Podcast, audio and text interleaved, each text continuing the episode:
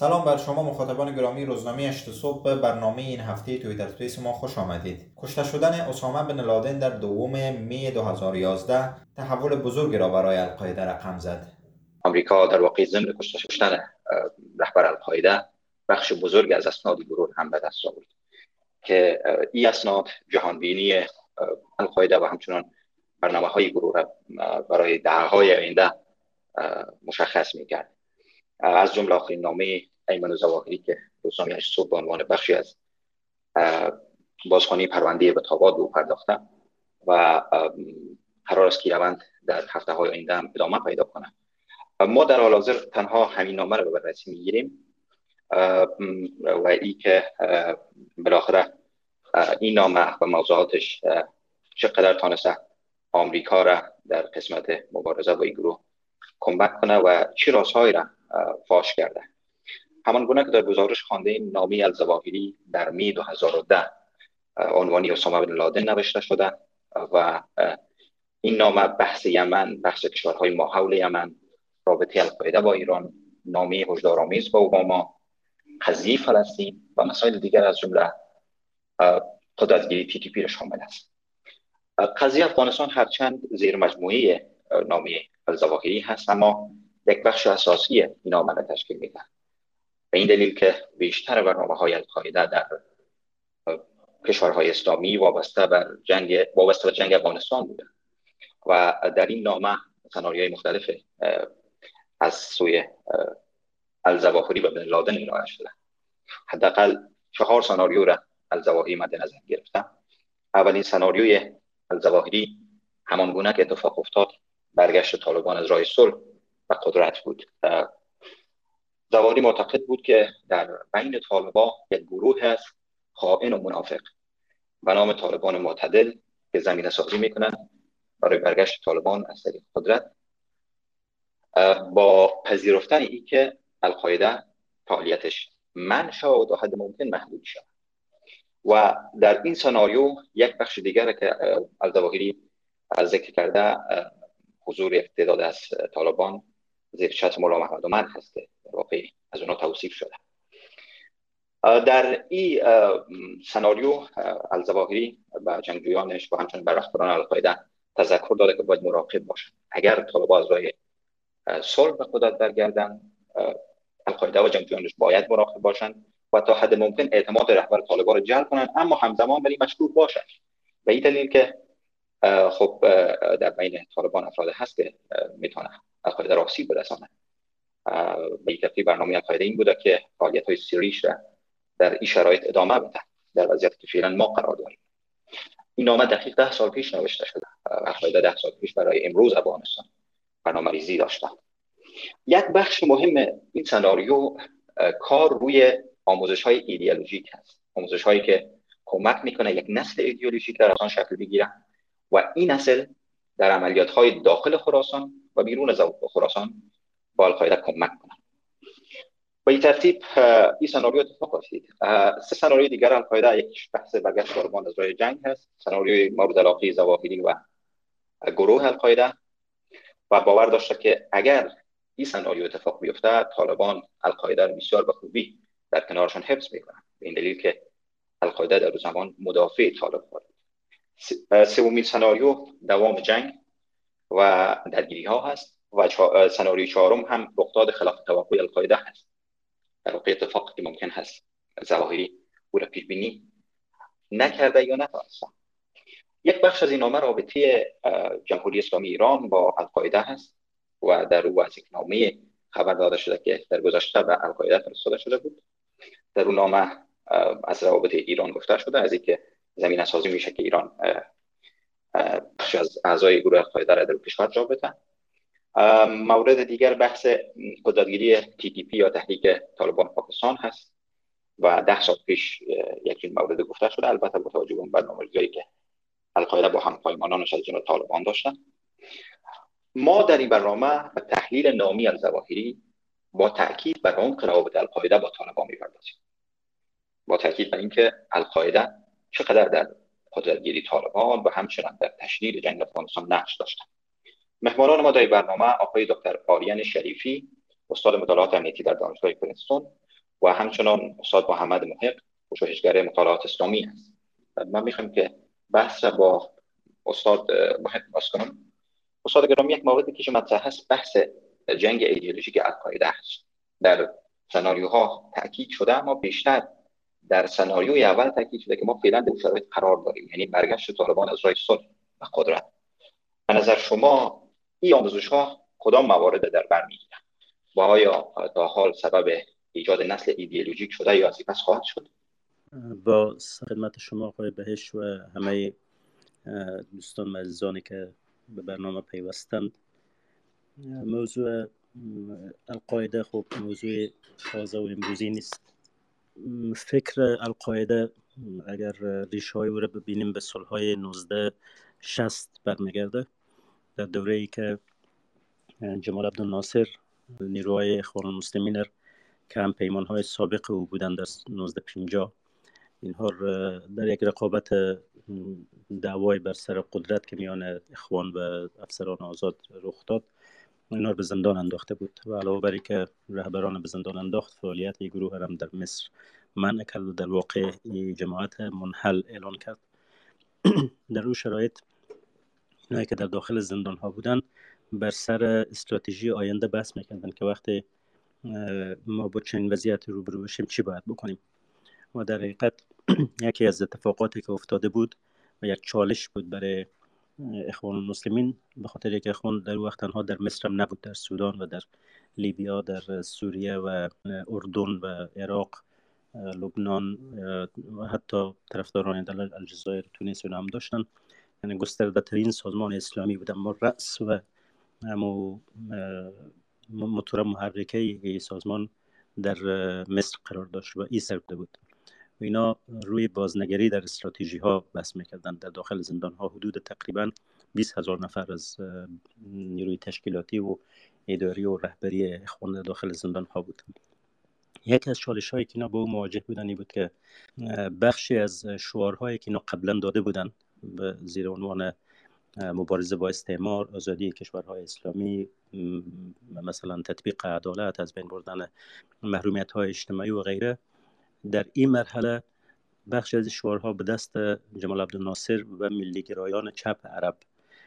چپ که میگیم لزوما کمونیست نیستن ولی معطوف به عدالت اجتماعی و از بین بردن طبقات و تضادهای طبقاتی و بس ها در اکثر کشورهای عربی در زمان جریان قوی بود و مشهورترین البته حزب بس در سوریه و عراق بوده. ولی جمال عبدالناصر دیگه کسایی که در الجزایر نهزت استقلال رهبری کردن احمد بن بلا و اطرافیان او جمیل ابو پاشا و این مردم و بعدها بومدیان در مراکش و تونس هم به همین شکل اینا عمدتا نیروهای چپ بودن یا گرایش چپی به نحوی از آنها داشتن. و شعارهایی که اینا روی دست گرفته بودن که تطبیق کنند بخشی از صلاح نیروهای اسلامگرای اخوانی از دست اونا گرفته بود. اینا صلاح کرده بود. دیگه زیر ای عنوان اینا نمی‌تونستن که دایه بسیار پرجاذبه مطرح کنن چون عملا همون کارها توسط حکومت های بعد از استعمار انجام می‌شد. اینها نیاز به یافتن که بازنگری کنن در استراتژی خود به لحاظ فکر و ایدولوژی و همچنین به لحاظ شیوه سازماندهی و مبارزه و کار تشکیلاتی و سیاسی در حکومت ها در همین مقطع بود که اندیشه های سید قطب اهمیت خاصی پیدا کرد. و او رساله مشهوری که بعدها تبدیل به مانیفست گروه های بنیادگرا شد که به نام معال مفید طریق در عربی شناخته میشه و در فارسی به نام نشانه های راه یا چراغ به فراز راه به دو عنوان ترجمه شده. در این کتاب و در کتاب مشهور فیزیال القرآن که تفسیر او است این ایده رو بسیار بست داده که ما باید از طریق جهاد و از طریق آمادگی برای یک نبرد بسیار جدی و نفسگیر هم جنبه نظامی داشته باشه هم جنبه سیاسی داشته باشه هم جنبه تشکیلاتی داشته باشه وارد درگیری شویم با گروه ها و این گروه ها اگر ظاهرا بخشی از شعارهای ما گرفتن و پیاده می‌کنن اما در باطن مسلمانان درست و حسابی نیستن و مصداقی از تاغوت و از چیزهایی هستیم که در قرآن مورد نیکوهش قرار گرفته. و در واقع یک باز تفسیر ایدولوژیک از قرآن و از دین از دین اسلام توسط سید قطب انجام شد که ریشه های و البته به ابوالعلا مودودی برمیگشت که قبل از او بعضی از بحث ها مطرح کرده بود.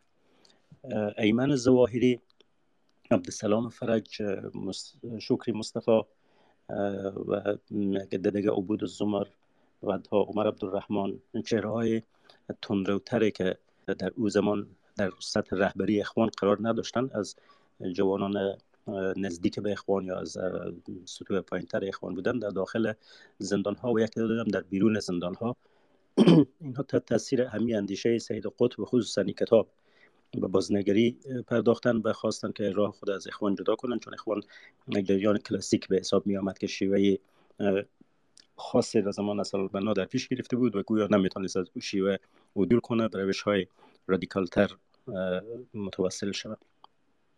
یعنی به یک معنا فکر القاعده یا نطفه فکر القاعده در او وقت بسته شده در سالهای 1964 1965 و بالاخره در 1965 که سید خود پیدا میشه و در 1967 هم حادثه شکست مصر در مقابل اسرائیل اتفاق میفته در جنگ شش روزه. وقتی که این شکست اتفاق افتاد در سال 67 شکست تنها متوجه جمال عبدالناصر و مصر نبود بلکه متوجه کلیت جریان ملیگرای عرب بود که عمدتا اینها چپ بودن. غیر چپ ها البته در قضیه اسرائیل هم نظر بودن. در جنگ با اسرائیل ولی عملا سهم زیادی در قضیه نداشتن. و این شکست از طرف امریکا و از طرف اروپای غربی انگلستان و فرانسه و اینها استقبال شد. و در حقیقت یک نقطه عطف تاریخی به حساب آمد. به خاطر اینکه نیروهای ملیگرای عرب به عنوان نیروی غیر مستقیم یا هم پیمانان غیر مستقیم اتحاد شوروی به حساب می آمدن و اینها این شکست به او معنا دیدن و به همو شکل هم خواستن از او استفاده کنند. بعد از شکست 67 در حقیقت در ذهن و روان جمعی عرب یک زلزله عمیق رخ داد که چرا ما بعد از شعارهای کلانی که جمال عبدالناصر و بقیه سر داده بودن و حتی از جهان قطبی دم می‌زدن از کشورهای غیر متحد سازمان غیر متحد ها ایجاد کرده بودند و چندین سازمان بین المللی دیگه مثل اتحادیه آفریقا و اتحادیه عرب و سازمان کنفرانس اسلامی و اینها را افتاده بود. اینا همه معطوف به بود که کشورها از زیر چتر شوروی و غرب رها شوند و یک قدرت یا محور سوم قدرت در جهان شکل بگیره که حتی جوالال نهرو و دیگرها هم حامی اندیشه بودند. حال شکست ای یعنی شکست ظاهری مصر در جنگ با اسرائیل در واقع در عمق خود شکست یک پروژه کلان جهانی تداعی می‌کرد و ای از یک سو در ذهن خود نیروهای ملیگرا سوالات جدی ایجاد کرد و ریزش های در درون ای در پی داشت. مثلا انور سادات که معاون جمال عبدالناصر بود در اثر این حادثه در واقع از پروژه جمال عبدالناصر فاصله گرفت و چند سال بعد که به قدرت رسید بعد از مرگ جمال مسیر مصر و کشورهای عربی خواست از شوروی جدا کنه و به طرف غرب بیایه. همین اتفاق در بخش دیگر از کشورهای عرب هم اتفاق افتاده. از او طرف دیگر نیروهایی که بنیادگرایان اسلامی بودن و سرکوب شده بودن خصوصا در مصر و بعد از او در سوریه این و هم, هم فکران این هم در اردن و جای دیگر اگر سرکوب نبودن به حال در مقام اپوزیسیون قرار داشتن.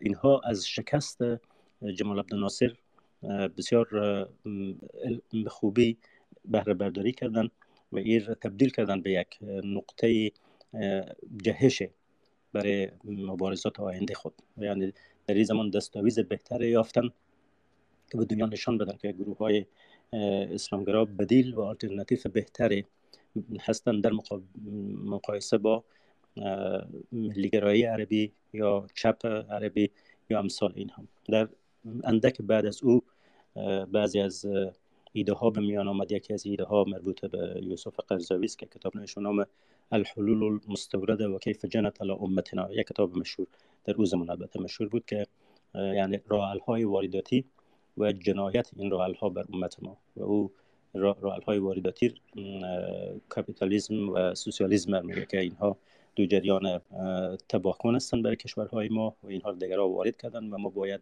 از اینها نجات پیدا کنیم. در واقع تکیهگاه این بحث ها شکست 67 است.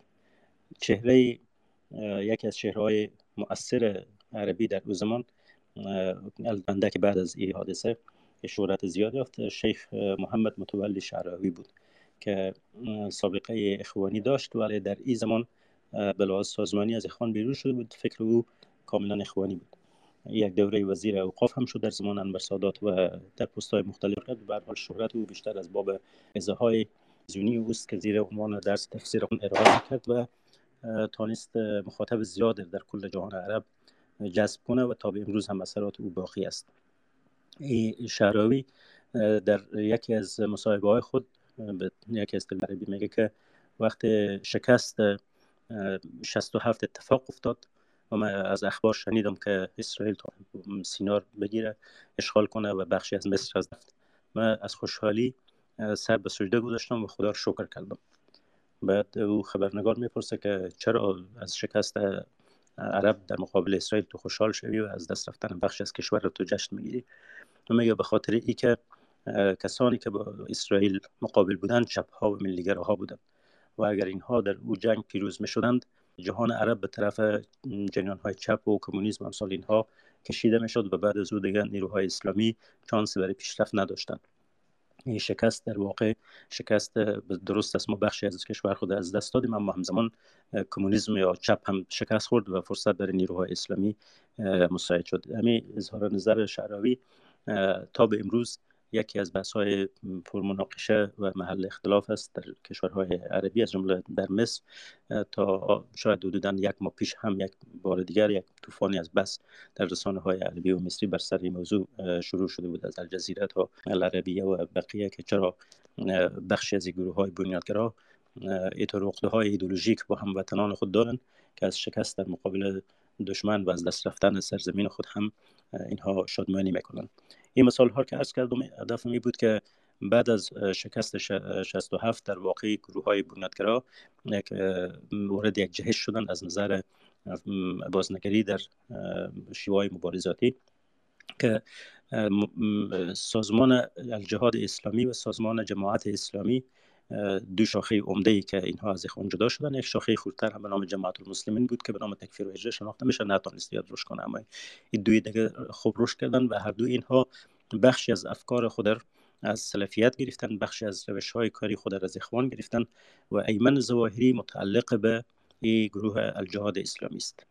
یعنی ریشه اینها به اخوان برمیگرده منتها به لحاظ تکتیک ها از اخوان متفاوت هستند. می‌خواهند که هم در روش سربازگیری تفاوت های در کار اینها باشه و هم در نحوه برخورد با حکومت ها از جمله توسل به مانند بمگذاری ترور کردن بعضی چهره ها در, در مصر و کشورهای عربی کار کردن حمله به توریست ها مثلا انفجار دادن بعضی مراکز و مانند اینها. هدف از این کارها به چالش دستگاه قدرت بود. از یک سو نشان دادن این خود برای توده ها که ما یک رقیب اصلی هستیم و در واقع الटरनेटیو هستیم برای نظام موجود و می‌تونیم او را به چالش بگیریم و اگر شما در کنار ما باشین قطعا این تحول اتفاق خواهد افتاد. این بخشی از کار این سازمان ها بود که اینها در واقع میشه گفت تبار و نیا... نیای یا نیاکان القاعده هستند خود القاعده به زیر همین نام ادامه همو تفکر است. این تفکر و این سازمان ها با شروع جهاد افغانستان یک فرصت بهتر پیدا کردن. چرا؟ به خاطر اینکه از یک طرف امواج جهانی که به سوی منطقه ما سرازیر شده بود دروازه ها رو روی اینها باز کرد. یعنی به خاطر ضربه زدن به شوروی و حکومت وابسته به شوروی در افغانستان امریکا و اروپا و کشورهای همپیمان اینها در منطقه از جهان عرب تا پاکستان. عموما روی کردهشان این بود که دروازه ها را برای این نیروها باز کنند که به طرف جهاد سرازیر شوند. اول دروازه های زندان ها را باز کردن و یکی از کسانی که از زندان ها برآمد ایمن زواهری بود که قبل از او به خاطر حادثه ترور انور سادات ای به زندان افتاده بود. و البته عامل اصلی ترور نبود اما بخشی از همو نیروهایی بود که در پی ترور سادات بودند. بعد از این حکومت حسنی مبارک دروازه های زندان باز کرد. بسیار از اینها را زندان ها بیرون کرد. و هدف دولت مصر در روز زمان یکی ای بود که خود را از شر اینها خلاص کنه و اینا با آمدن به افغانستان دیگه امکان بازگشت به مصر نداشتن و در واقع کشور به نحو تصفیه می شد از وجود عناصر افراطی. و از طرف دیگر اینها به برنامه آمریکا هم می‌تونستن کمک کنند. که به روس ها دردسر ایجاد می‌کنن و ماشین جهاد قوی تر میچرخه و آتش شعله برتر خواهد شد. یعنی هدف دوست منظوره بود. بعد زواهری و امثال زواهری که از مصر آمدن در اون زمان مقتداد اینا طرف سعودی آمدن عبدالله اعظم طرف سعودی آمد اسامه بن لادن هم اون زمان جوان بود و در سعودی با حلقات اخوانی ارتباط داشت و در قضیه جهاد افغانستان هم اخوانی ها هم سازمان های مثل الجهاد جماعت اسلامی و حتی افراد مستقل که عضوی سازمان ها نبودن ولی هم فکری با اینها داشتن. اینا همه به نحو پشتیبان جهاد افغانستان بودن.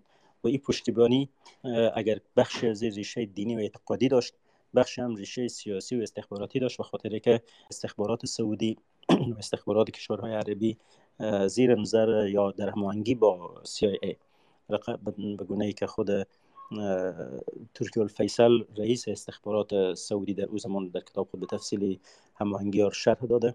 اینها تصمیم داشتند که باید آتش گرمتر و گرمتر کنند در افغانستان. و مواد سوخته که برای گرم کردن ای آتش به کار بود این نیروهای رادیکال اسلامی بودن از کشورهای عربی. بنابراین استخبارات هم تشویق می‌کرد به این کار. ها هم تشویق می‌کردن. سازمان های مثل اخوان و اجاد و بقیه هم تشویق می‌کردن. همه در یک مسیر قرار گرفته بودن. و در اثر این تشویق ها و حمایت ها بود که هم پول زیاد سرازیر می‌شد به طرف جهاد افغانستان هم نیروهای جنگجو می آمد و اینا آمدن در سالهای 1980 یک انباشت از نیروی انسانی و نیروی مادی در پشاور خصوصا شکل گرفت. این نیرو می آمدن داخل منطقه های جنگی بعضی به اصطلاح خودشان به عربی معسکر میگن کمپ های نظامی به حساب درست کرده بودن طرف خوست و به جلال آباد تا نفوذشان زیاد بود تا به وردک می آمدن احیانا تا به شمال کابل مثلا تا منطقه شمالی می آمدن به پروانین همراه نیروهای حزب اسلامی اغلب بودن. با دیگه سازمان ها دو سازمان یا دو حزب مجاهدین افغان که به اینا زیاد نزدیک بود. اول حزب اسلامی متیار بود.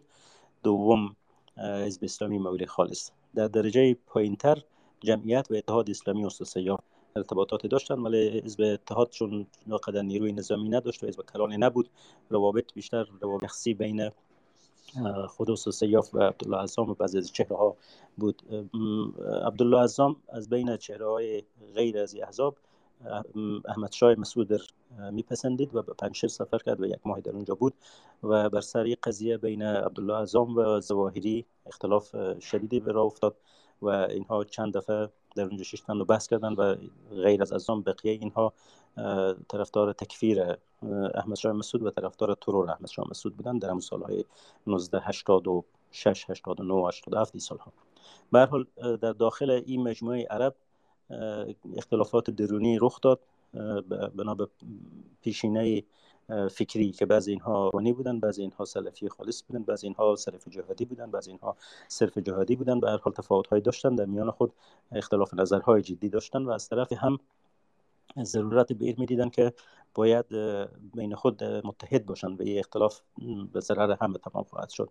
و نهایتا تصمیم گرفتن که امیری برای عرب های موجود در ساحه افغانستان تعیین شود. ابتدا عبدالله اعظم بود. بعد از های ایمن زواهری یک کودتای سفید داخل سازمانی اتفاق افتاد و عبدالله اعظم پس کردن و اسامه بن لادن در این مقام قرار گرفت و بعد عبدالله اعظم هم مدت بعد به شکل مرموزی کشته شد که بعضی می‌گفتن شاید زواهری کشته باشه بعضی می‌گفتن آیس های و بعضی سی و بعضی می‌گفتن حکمتیار والله اعلم. به هر صورت در این دوره که نقش زواهری تر شد او و اسامه و بقیه عرب که اونجا بودن در صددی شدن که سازمان جدیدی تاسیس کنن و این سازمان جدید چیزی که ما به نام القاعده می‌شناسیم. از این وقت اینها در صددی شدن که حال دیگه قضیه جهاد تنها نیست. جهاد افغانستان ببخشید منظورم است.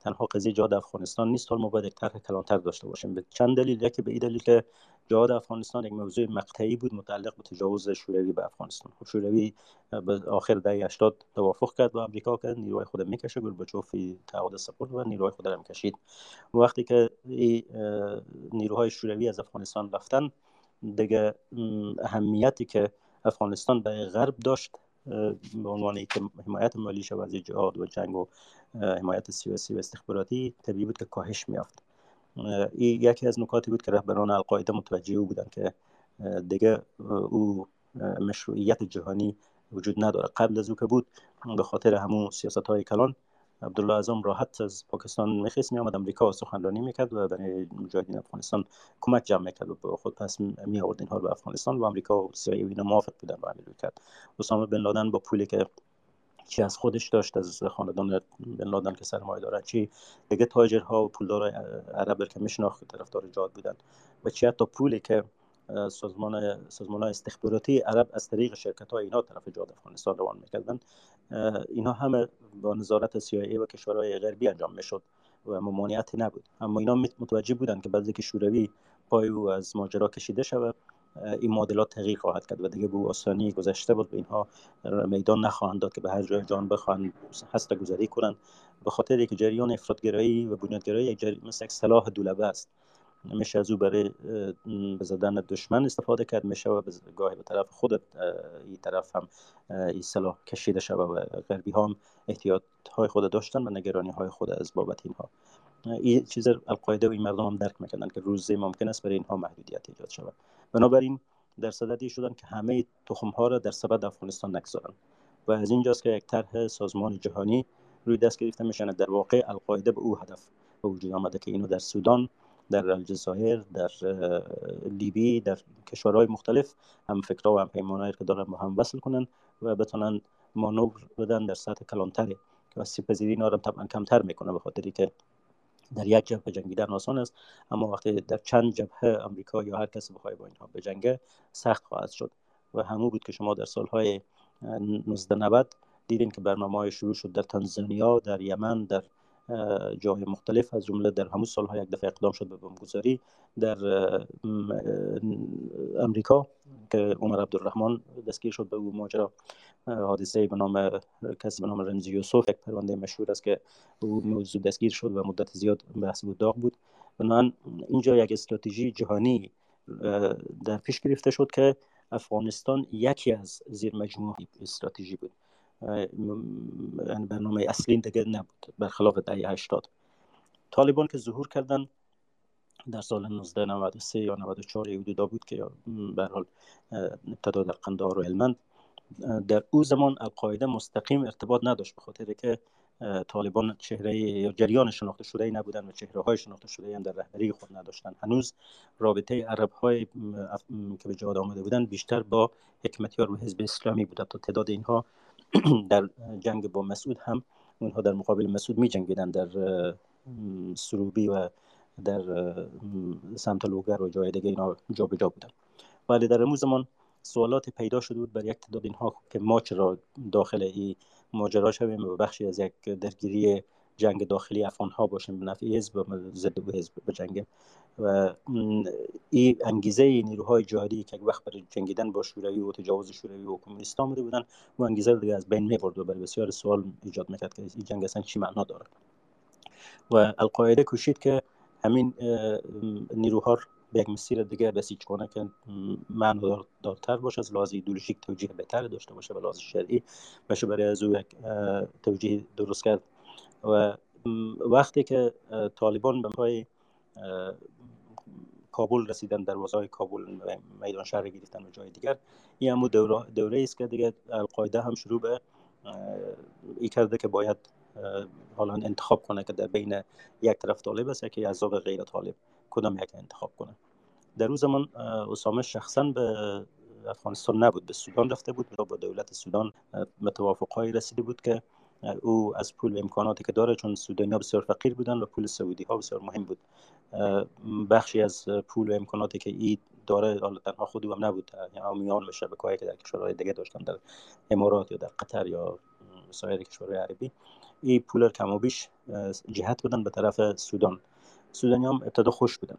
اینها شروع کردن بعضی فابریکا ها ساختن تا سرک های سر بعضی منطقه روی دست گرفتن تو کارهای برای حساب توسعه و انکشاف. ولی امریکا به این چیز خوش نبود و پیام فرستاد به سودانیا که برای ما قابل تحمل نیست و بعد از مدت با موشک زد یک دو فابریکه که زیر نام دیگری بود ولی CIA می‌فهمید که متعلق به اسامه بن لادن است.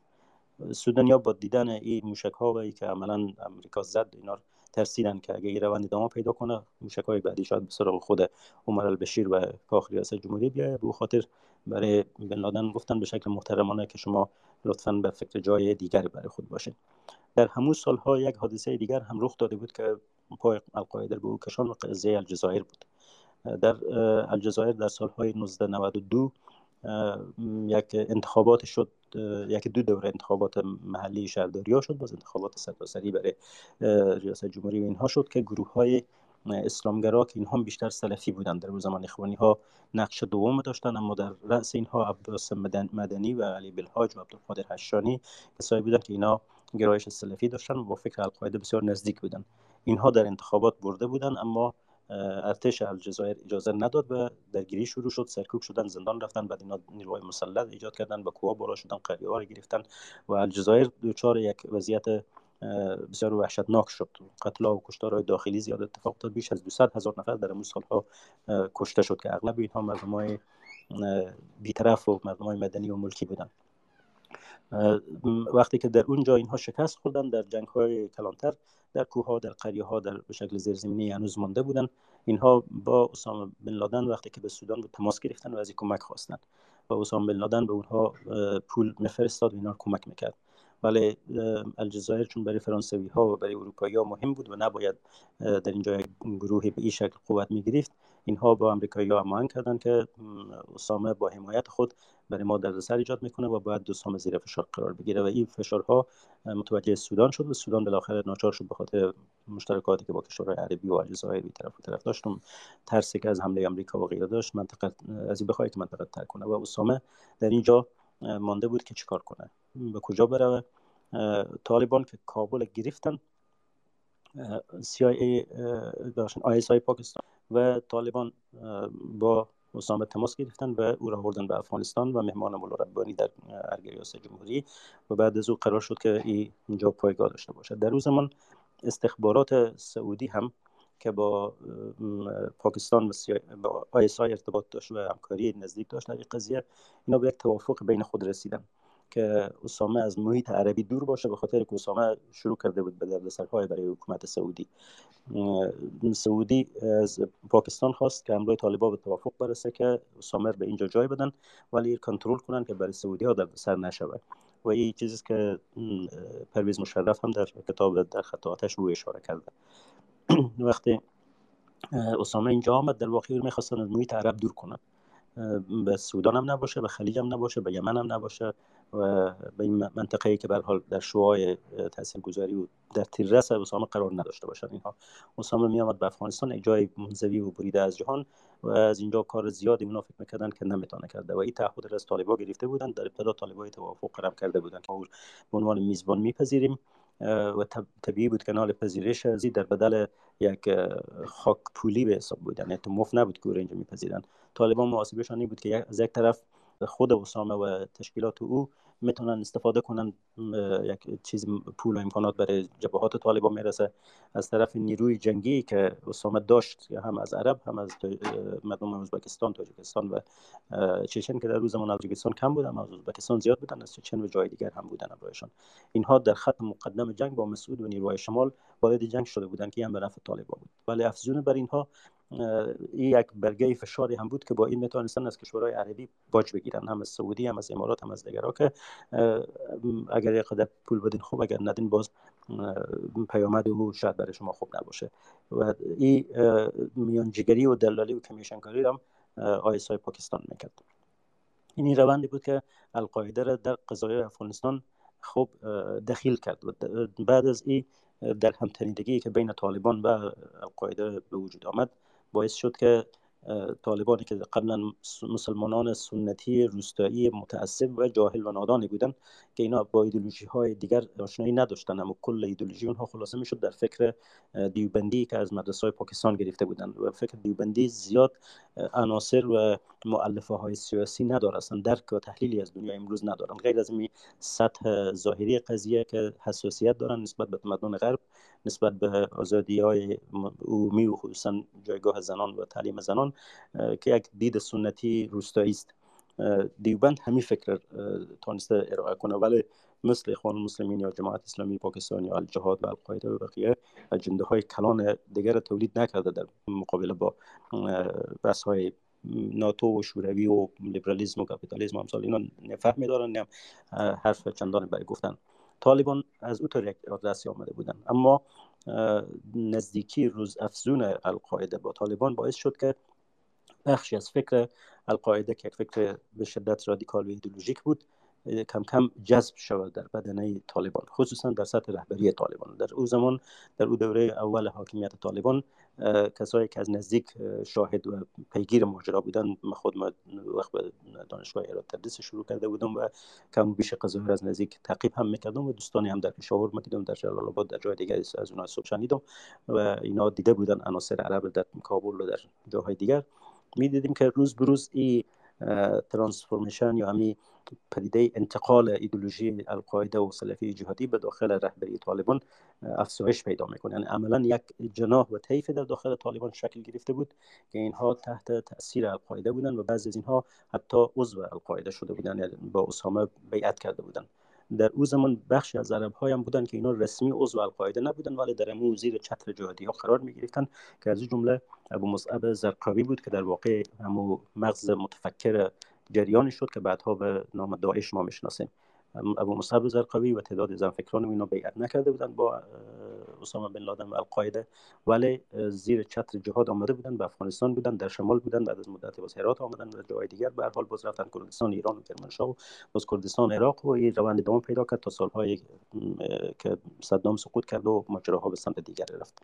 به حال یعنی در همتنیدگی طالب و القاعده از او سالها شروع شد و شخص ملا عمر به اسامه نظر بسیار نیک داشت و تمام یک از عواملی بود که تا به آخر مقاومت کرد و او رو تسلیم نکرد به امریکایی ها. و از او طرف اسامه و زواهری هم هر دو اینها به ملا عمر شخصا احترام فوق العاده داشتن و در محدوده افغانستان او به عنوان امیرالمؤمنین به رسمیت میشناختن و برخلاف خواست و میل او کار نمی‌کردن مسائل هم که پیش می آمد اگر در موضوعات خفیفتر اختلاف نظر می داشتن معمولا اسامه و ایمن زواهری از نظر خود و موضع خود عقب نشینی می‌کردن به نفع ملا عمر و نشان می‌دادن که ما طور به عنوان رهبر به رسمیت شناختیم و احترام تو به جا هست. اینا در لباس پوشیدن لباس افغانی رو انتخاب کرده بودن سبک زندگی اینها به سبک مردمان جنوب افغانستان هم زندگی خود دیزاین کرده بودن. ولی از اون طرف دیگه او تشکیلات فرامرزی خود داشتن و او قسمت امرای ملا عمر شریک نمی‌کردن. اجمالا می‌گفتن که برادرای ما و شما هستند در چین هستند در شمال افریقا هستند در جای دیگر هستند ولی او مسائل به پیش خود اونها بود. جز کسانی از طالبان که عملا بیعت کرده بودند با القاعده و داخل تشکیلات شده بودند اگر قابل اعتماد می بودند بقیه رهبران طالبان از او چیزها آگاه نبودند گاهی حتی یک نوع رقابت بین طرفداران اسامه و طرفداران یا مخالفان اسامه که در زمان از جناح مراربانی بودن اغلب اینها. یک رقابت های رخ می‌داد برخورد های صورت می‌گرفت نه در حد جنگ ولی در حد رقابت های داخل اداره مثلا ولی یک ولایت از یکی از یا می بود بعد معاون از یک جای دیگه می بود یا وزیر اگر از یک از یا می بود معین یک کش مکد داشته باشه و اینها گاهی با هم استکاک داشتن حرف شنوی نداشتن افراد خود به جابجا می‌کردن یک نوع رقابت درون حزبی واری ولی در سطح کلان به حال با همدیگر هماهنگ بودن. بعد از سقوط طالبان هم این ارتباطات محفوظ ماند. و در واقع او کسی که برای طالبان می‌تونست زمینه بود و باش محلی فراهم کنه ببخشید برای القاعده بازم طالبان بودن. حتی طالبان بعضی که به کویت گریخته بودن بعضی به کراچی رفتن به منطقه های قبلی پاکستان بودن. اینها همزمان میزبان بخشی از نیروهای القاعده بودن. بعد از سقوط طالبان اتفاقات دیگری افتاد. یکی از این اتفاقاتی بود که پرویز مشرف به جورج بوش وعده داد که همکاری کنه در جنگ با تروریسم. و از آیس های خواست که باید کاری کنیم که امریکایی راضی شوند. و اینها بخشی از نیروی القاعده که بیشتر نیروی پیاده جنگی بودن نه نیروی رهبری این نیروی پیاده جنگی تسلیم کردن برای امریکایی ها و امریکایی هم خوش شدن که چند صد نفر از مبارزین و جنگجویان القاعده به کمک پاکستان تونستن دستگیر کنند بعضی از چهره های نزدیک به رهبری القاعده هم. که توسط خود امریکایی شناسایی شده بود رد پای اینها در جای مختلف پاکستان یافته بودن. اونا وقتی اسناد خود را همراه آی آی شریک کردن آیسای اونا را پیدا کرد چون نمی‌تونست این کار کنه اونا را برای امریکایی ها تسلیم داد. و امریکایی هم در همین حد خوش بودن که بخشی از نیروی القاعده به گوشه و کنار دستگیر می‌کنن و به او طرف می‌برن. البته بخش نیروی القاعده طرف ایران رفت. ایران با آنکه با القاعده میانه نیک نداشت به خاطری که سلفی ها شیعه ها مشرک می‌دانند و بدبینی شدت وجود داره. اونا وهابی ها و سلفی ها رو بسیار بد می‌بینن و اینها با شیعه ها رو بسیار بد می‌بینن. بله به اساسی که دشمن دشمن دوست من است اینها در تقابل با امریکا که دشمن قوی تر بود برای هر دو تن دادن به نوعی از همکاری و هماهنگی. نه اینکه کاملا یکجا شوند ولی ایرانی ها غیر مستقیم در مناطقی از ایران به شکل مخفی پناهگاه های برای بخش نیروهای القاعده فراهم کردن و این باز در سالهای جنگ عراق همکاری ها بیشتر شد در مقابل امریکا بسیار تشکر استاد. بحث کمی بازتر شد و می‌خوام به دکتر شریفی مراجعه کنم. خوش آمد میگم. دکتر شریفی به برنامه. دکتر شما حتما نامه را و گزارش که در اون مورد منتشر شد را خواندین. به نظر شما با توجه به همین نام یلدواهیری ایدئولوژی القاعده و برنامه هایش چقدر بر طالبان و تشدید جنگ در افغانستان تاثیر داشته و عمق رابطی فکری و سازمانی دو گروه را با توجه به شرایط کنونی که حاکم است چگونه ارزیابی می‌کنید من می‌خواستم که از بود استراتژی تروریسم یک کم خدمت شما و دوستا یک کم توضیحات بتون و در چارچوب استراتژی تروریسم جایگاه القاعده را و بعد باز ای که القاعده از بود استراتژی چطور با طالب ها ربط داشت و ربط داره. این از این بود یک کم بحث بگیریم. ببینید یکی از چارچوب های بسیار معروف برای تحلیل تروریسم. چارچوب به اصطلاح تیوری امواج است که توسط پروفسور دیوید راپوپورت چی شده بود؟ ساخته شده بود. بسیار معروف است و یکی از مو به اصطلاح concept های اساسی برای برای مطالعه تروریسم است. در این چارچوب آقای راپوپورت چهار موج تروریسم مدرن را در طی دو قرن گذشته به بحث می‌گیره.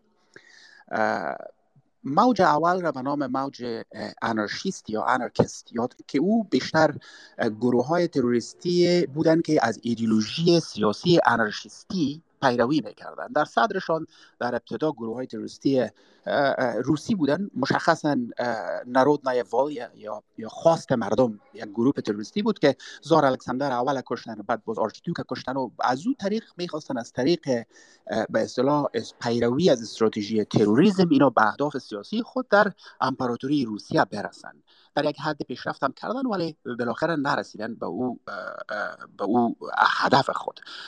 انارشیستا بعد از کاپی کردن از قصه به اصطلاح روسیه در سایر کشورهای اروپایی حتی بعدها در ایالات متحده آمریکا هم گروه های انارشیستی به وجود آمد که حربه تروریسم را من حیث استراتژی اساسی خود استفاده می‌کردن. مسئله اساسی در او استراتژی اونا ای بود که خب اول او گروه ها بین المللی نبودن گروپ هایی بودن که هر گروپ به یک کشور خاص تعلق داشت و هدف سیاسیشان هم در همون کشور خاص بود. و اهداف هم که انتخاب می‌کردن عموما از همون کشور خاص بود. موج دوم موج دوم را در concept راپوپورت به نام anti-colonial wave of terrorism یاد می‌کنن یا یا موج مبارزین ضد امپریالیستی به اصطلاح. این بیشتر از اوایل قرن بیستم آغاز می شود و گروپ های بسیار گروپ های مختلف در این وجود داشتن در سراسر دنیا. مثلا ارمنی ها بودن که بر ضد امپراتوری عثمانی اقدامات تروریستی را انجام دادن. گروپ های دیگه در Balkans وجود داشتن که معروف ترینشان به نام Black Hand یا دست سیاه یاد می‌شد که یکی از کارهای بسیار مهم حملات را انجام دادن 28 جولای 1914 بود که بالاخره منجر به آغاز جنگ جهانی اول شد. اونا هم عین شکل استراتژیشان و اهدافشان منوط بر کشورهای خاص بود و اهداف هم که برای حملات تروریستی انتخاب می‌کردن در همون کشورهای خاص بود. موج سوم موج به نام نیو لفت تروریسم او را یاد می‌کنه یا نوچپگراها این باز بیشتر بعد از جنگ جهانی دوم خصوصا در روشنایی با جنگ امریکا در ویتنام گروپ های به اصطلاح چپگرای جدید اضافه تر در امریکای لاتین و در سایر نقاط دنیا هم به وجود آمد که اینا هم از حربه تروریسم استفاده کردن من حیث استراتژی اساسی می‌خواستند که به خواستهای سیاسی خود برسن. باز هم New Left هم اتور movement دنیا جهانی نبود بلکه همگی منوط بر یک نقطه خاص دنیا می بود موج سوم است که international است. موج سوم در concept راپوپورت به نام religious terrorism میگه که این واقعا اساس صبغه بین المللی داره در این دو تا عنصر بسیار زیاد مهم است از بعد استراتژیک. عنصر اول این هست که گروپ های تروریستی که اهدافشان در یک کشور هست حملات خود را در کشورهای دیگه انجام میدن اولین بار است که گروپ هایی کار می‌کنن. و عنصر دومش این است که افراد و اماکن را که خصوصا افرادی را که مورد حمله قرار میتن اونا هم اتباع کشورهای دیگه هستن بنابراین او اتباع مستقیم با اهداف سیاسی داخلی خود از اینا نداره ولی این من حیث یک حربه استراتژیک استفاده می‌کنن خب القاعده می مقدمه را به خاطر این خدمت شما بسیار خلاصه یاد کردم تا اینکه جایگاه القاعده را در بین گروه های تروریستی که در 200 سال گذشته وجود داشته یک کم تفکیک کنیم و تشخیص بکنیم. القاعده در قدم اول میایه به ویو چهارم یا به موج چهارم که مربوط گروپ های تروریستی بین المللی میشه این یک تفکیک اول. این تفکیک می‌کنه با سایر گروپ که قبل از وجود داشت. حتی در بین موج گروپ های موج چهارم القاعده جایگاه کاملا خاص داره. بنابر چند تا دلیل. طور مثال اگر القاعده را با خلافت اسلامی یا ISIS مقایسه بکنیم تفکیک های بسیار کلان وجود داره. تفکیک از اولش این است که ISIS یا خلافت اسلامی اونا هم یک جایگاه جغرافیایی خاص را من حیث مرکز خود انتخاب کردن که در ابتدا سوریه بود پسانتر عراق را هم در بر گرفت و بعدها باز یک کمی او را دادن یعنی مرکز اصلی فعالیتشان همون جایگاهی بود که افراد و رهبری عمده او گروپ از همونجا برخواسته بودن. ولی القاعده چون این چیزی نیست. القاعده از ابتدا من حیث یک گروپ کاملا جهانی بود. جایگاه خاصی یعنی موقعیت جغرافیایی که خود رهبری القاعده مثل بن لادن و الزواهری و حتی اگر از او پیشتر بریم اعضام و اونا در موقعیت جغرافیایی که خودشان به دنیا آمده بودن و زندگی می‌کردن القاعده را ایجاد نکردن القاعده در افغانستان ایجاد میشه. این تفکیک اول. تفکیک دوم افراد و اعضایش هست که از مو ابتدا اعضای القاعده اعضای چندین ملیتی بودن. یعنی مربوط به یک ملیت خاص نبودن مربوط به یک کشور خاص نبودن از جاهای مختلف از ابتدا بودن و به همون شکل ادامه پیدا کرده. سوم اهداف القاعده.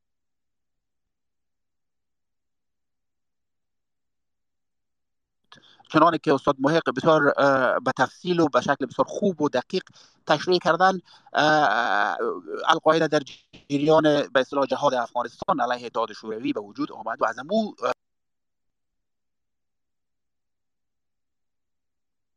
با هر گروه تروریستی دیگه چی گروه های از اون سه موج قبلی را که یاد کردم که غیر به اصطلاح غیر دینی و غیر مذهبی بوده حتی در بین گروه های اسلامگرای تروریستی که امروز وجود دارن جایگاه خاصی دارن. هیچ گروه تروریستی دیگه نیست.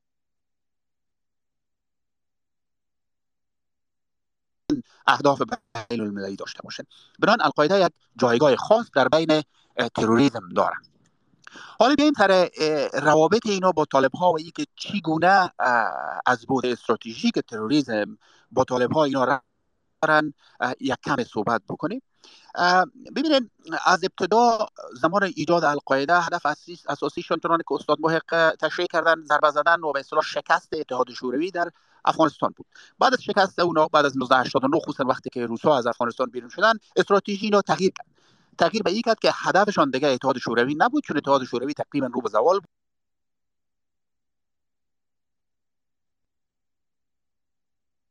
بعد هدف اساسی القاعده ضربه زدن به غرب مشخصا متحده امریکا بود. او هم در سراسر دنیا. همین بود که حملاتی که در دهه 90 اینا کردن در کنیا و تانزانیا حملات کشتی به اصطلاح USS Cole امریکایی را زدن. بعدها به داخل خود منهتن در 1998 امو tower ایی را که پسانتر بود در 2001 کاملا منهدم کردن یک حمله را به ضد اونا در اونجا کردن. برای اهداف امریکایی و غربی را در سراسر دنیا اینا مورد هدف قرار دادن. موضوعشان این بود غرب را در هر کجایی که هست ضربه بزنن و مو تمرکز استراتژی همین مسئله. ولی بعد از اینکه طالب ها برای بار اول به قدرت یکی که دیگه هم در استراتژی القاعده به وجود میاد که خود تشریح می‌کنه. و او است که میگه که برای بار اول است. این میگن که نه تنها من بعد القاعده اهداف به اصطلاح صلیبیون و یهودها را در سراسر دنیا باید مورد هم قرار بلکه به خاطر ایجاد انقلاب اساسی اسلام از دنیا را من حیث مرکزیت انتخاب بکنند و اینا افغانستان انتخاب کردن به دلیل که رهبری طالب ها در او زمان با اینا چنان که استاد گفت نزدیکی فکری بسیار عمیق داشت. از امو زمان بود که بن لادن به ملا عمر من حیث امیرالمومنین بیعت رابطه اینا روز به روز تنگتر و باز همین آمار استراتژی القاعده زمانی که طالب ها شکست خوردن. اینا پس دوباره رفتن باز یک چیزی که بسیار معروف شد این که القاعده از یک به اصطلاح تبدیل شده به یک ایدئولوژی تروریستی و این معنی که افرادی که از تفکر و ایده القاعده پیروی می‌کنن در هر جایی که هستن انقلاب را پیش می‌برن. ولی از این نامی که فعلا ما شما مورد بحث داریم دیده می شود که حتی بعد از سقوط طالب ها هم حتی زمانی که دوباره به قدرت رسیدن طالب ها انقدر مشهود نبود آنقدر امیدی نداشت. هم از زمان هم کسان مثل الزواهی و حتی ممکن خود اسامه بن لادن فکر ای را داشتن که دوباره پس همون مرکزیت جغرافیایی را که بن لادن یک زمان نام گرفته بود دوباره او را پس احداث بکنن و برزی یک امیدواری نا به اصطلاح داشتن که روز فرا می‌رسه که چون چیز پس باشن چی نشان میده؟ این نه تنها این چند چیز نشان میده؟ یکی تداوم استراتژی از اینا را. تداوم تفکر استراتژیک اینا را که با وصف شکست تقریبا ظاهری القاعده با وصف شکست به اصلاح حکومت طالب ها اینا هنوز هم امیدوار بودن. پس دوباره مرکزیت بگیرن جای بگیرن و به اصطلاح یک جای تمرکز پیدا بکنن که از اونجا باز عملیات های خود را رها بکنن. یک. دوم اینا چیزی که نامه نشان میده این هست که بر روابطی که با طالب ها داشتن بر روابطی که با رهبری طالب ها داشتن در تا از اینکه دوباره اینا به طالب ها به قدرت برسن. اینا پیش بینی را داشتن که به مو اساس است که چهار تا سناریو را آقای الظواهری به اصطلاح پیش بینی می‌کنم. این داشت. وقتی طالب ها دوباره بس به قدرت رسیدن القاعده دوباره هست. مسئله مهم ای هست که تمام فرصت هایی را که در سالهای متمادی گذشته القاعده فکر می‌کرد القاعده باش امیدوار بود و فرصت ها دوباره پس به وجود آمده. روابط را که رهبری طالب ها حداقل قسمتی از رهبری طالب ها با القاعده داشتن با رهبری القاعده داشتن او روابط تنگتر از او است که بسیار به زودی بتونه از بین بره مسئله دیگر ای است که امیدواری را که تعدادی از کشورها در سطح بین المللی به این داشتن و یک تعداد هم, هم به این باور هستن که طالب ها ممکن بتونن رهبری طالب ها ممکن بتونه خود را از القاعده دور بکنه و القاعده و سایر گروه ها را از افغانستان بیرون بکشه او شاید قدر مشهود و نباشه و قدر ممکن نباشه با نظر داشته ای که عمق به اصطلاح رابطه استراتژیک اینا برمیگرده به سالها و حتی ده ها برمیگردیم با صحبت. من یک سال کوتاه می‌پرسم که این موردم کمی روشن شود. مسئله ای که آقای شریفی بیان کردن در گفته‌هایشان بود که در حال حاضر زمینه برای برگشت القاعده کاملا فراهم شده در افغانستان. و با توجه به ترور یا کشته شدن الزواهری در کابل خب این مسئله برجسته تر میشه. به سوال که دارم استادی است که نزدیکی امریکا با طالبان حالا چی از طریق توافقنامه دوها و یا هم هر پیمان دیگری چقدر روی رابطه طالبان با القاعده تاثیر داره؟ با توجه به بافتایی که شما او را بیان کردین و مواردی که دکتر شریفی گفتن. در مورد القاعده و طالبان و امریکا یکی از پرسش هایی که مطرح بوده اگر از زاویه دید کشورهای مختلف ببینیم مثلا در سال 2009 اگر اشتباه نکنم سال 2009 در کنفرانسی بودم در مصر که رئیس کمیسیون روابط خارجی مجلس دومای روسیه آمده بود. و کسایی هم از اروپا و کشورهای دیگر در اونجا.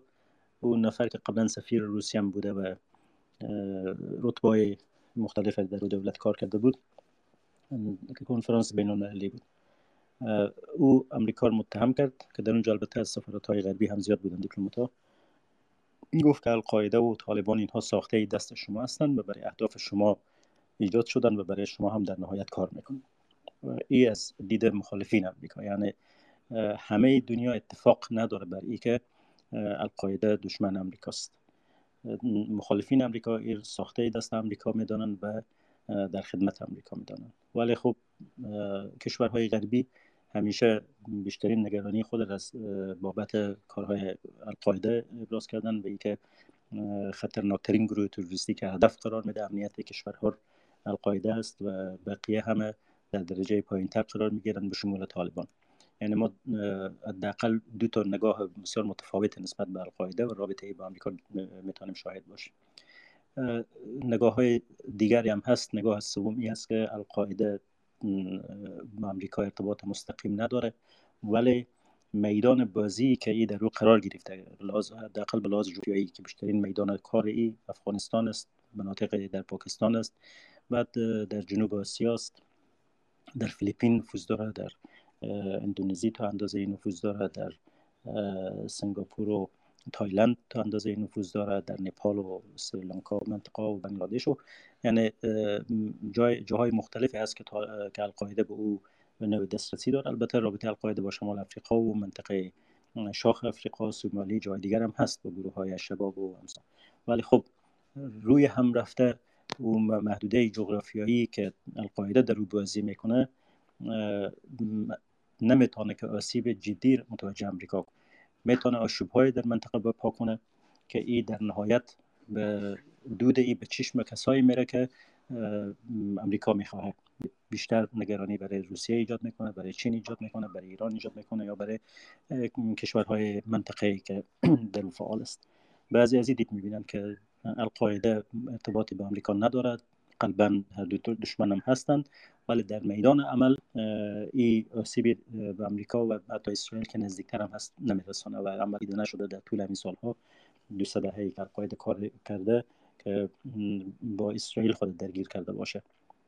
اما بیشتر نیرو و انرژی به منطقه ما تمرکز پیدا کرده. بنابراین گویا مستقیم یا غیر مستقیم خواسته یا نخواسته در خدمت بازی کلان امریکا و چین و روسیه و اینها قرار می‌گیره ولی آسیبی بیشتر متوجه اونها میشن امریکا این یکی از دلیل هست ای که کدام یک از این دوست تحلیل نزدیکتر به واقع است موضوع بحث جداگانه است. کسایی که متخصص با مطالعات بیشتر داشته باشن اسناد کافی به اختیار داشته باشن میشه که در این باره بحث کنن نظر بدن غربی ها کتاب نوشتن هم امریکایی ها هم اروپایی ها و بعضی ما خوندن بعضی شما و بعضی دوستان دیگه خوندن.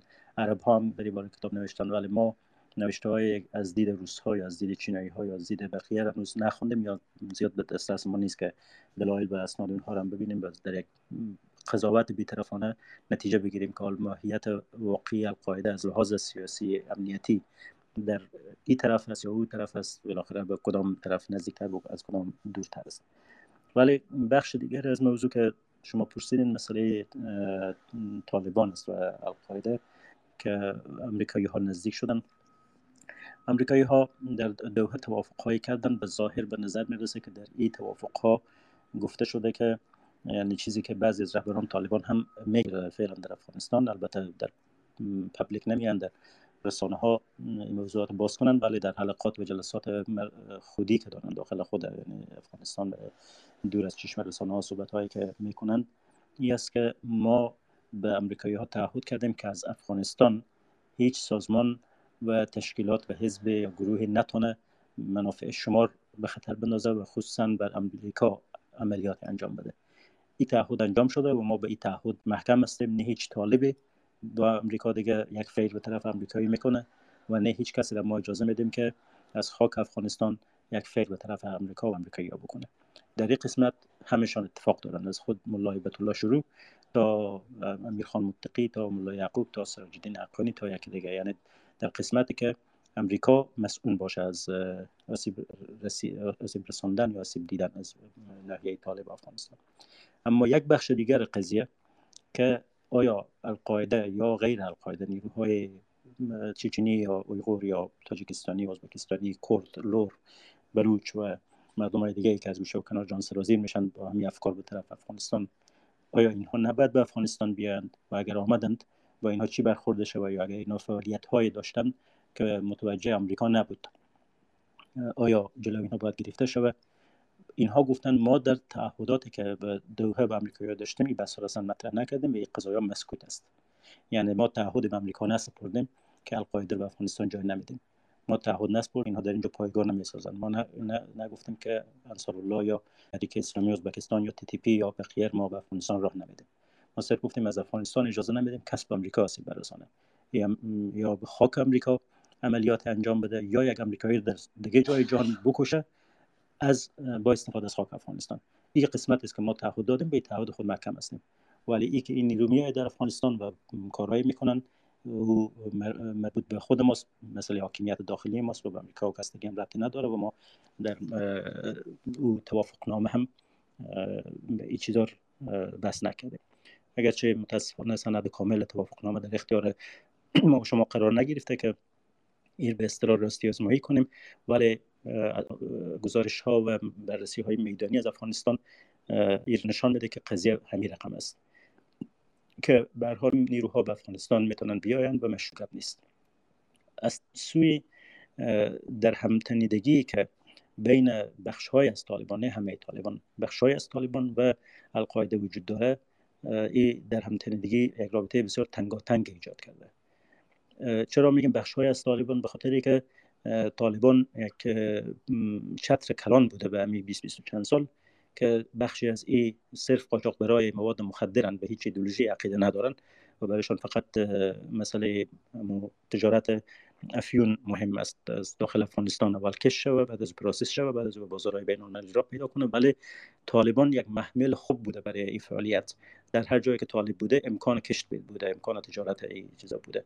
و بخش از فرماندهان طالبان ولوی که فکرا هم طالبان شریک شدن در این روند تجارتی. اینا گدام های دارن مواد مخدر جمع می‌کنن از خود ملا برادر شروع تا بسیار دیگه اینها شریکن در این تجارت.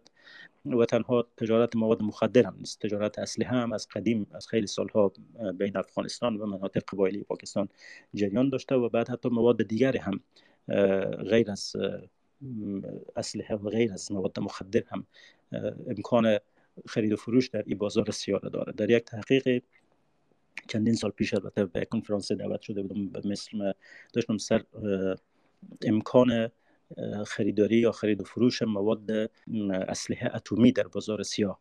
که البته دیگه کارشناس هم در اینجا بس داشتم در حوزه افغانستان و القاعده و اینها هفت صفحه وقت نوشتم و بر اساس نابه که جمع کرده بودم که در سالهای 1990 یعنی زمانی که طالبان در افغانستان حاکم بودن ایمن زواهری کشیده بود که با عبدالقدیر خان پدر بمب اتم پاکستان ملاقات کنه و از او بخواهد که در ساختن یک بمب اتم کوچک حداقل در مقیاسی که یک دولت یک ارتش رسمی داره در مقیاس کوچکتر او را کمک کنه.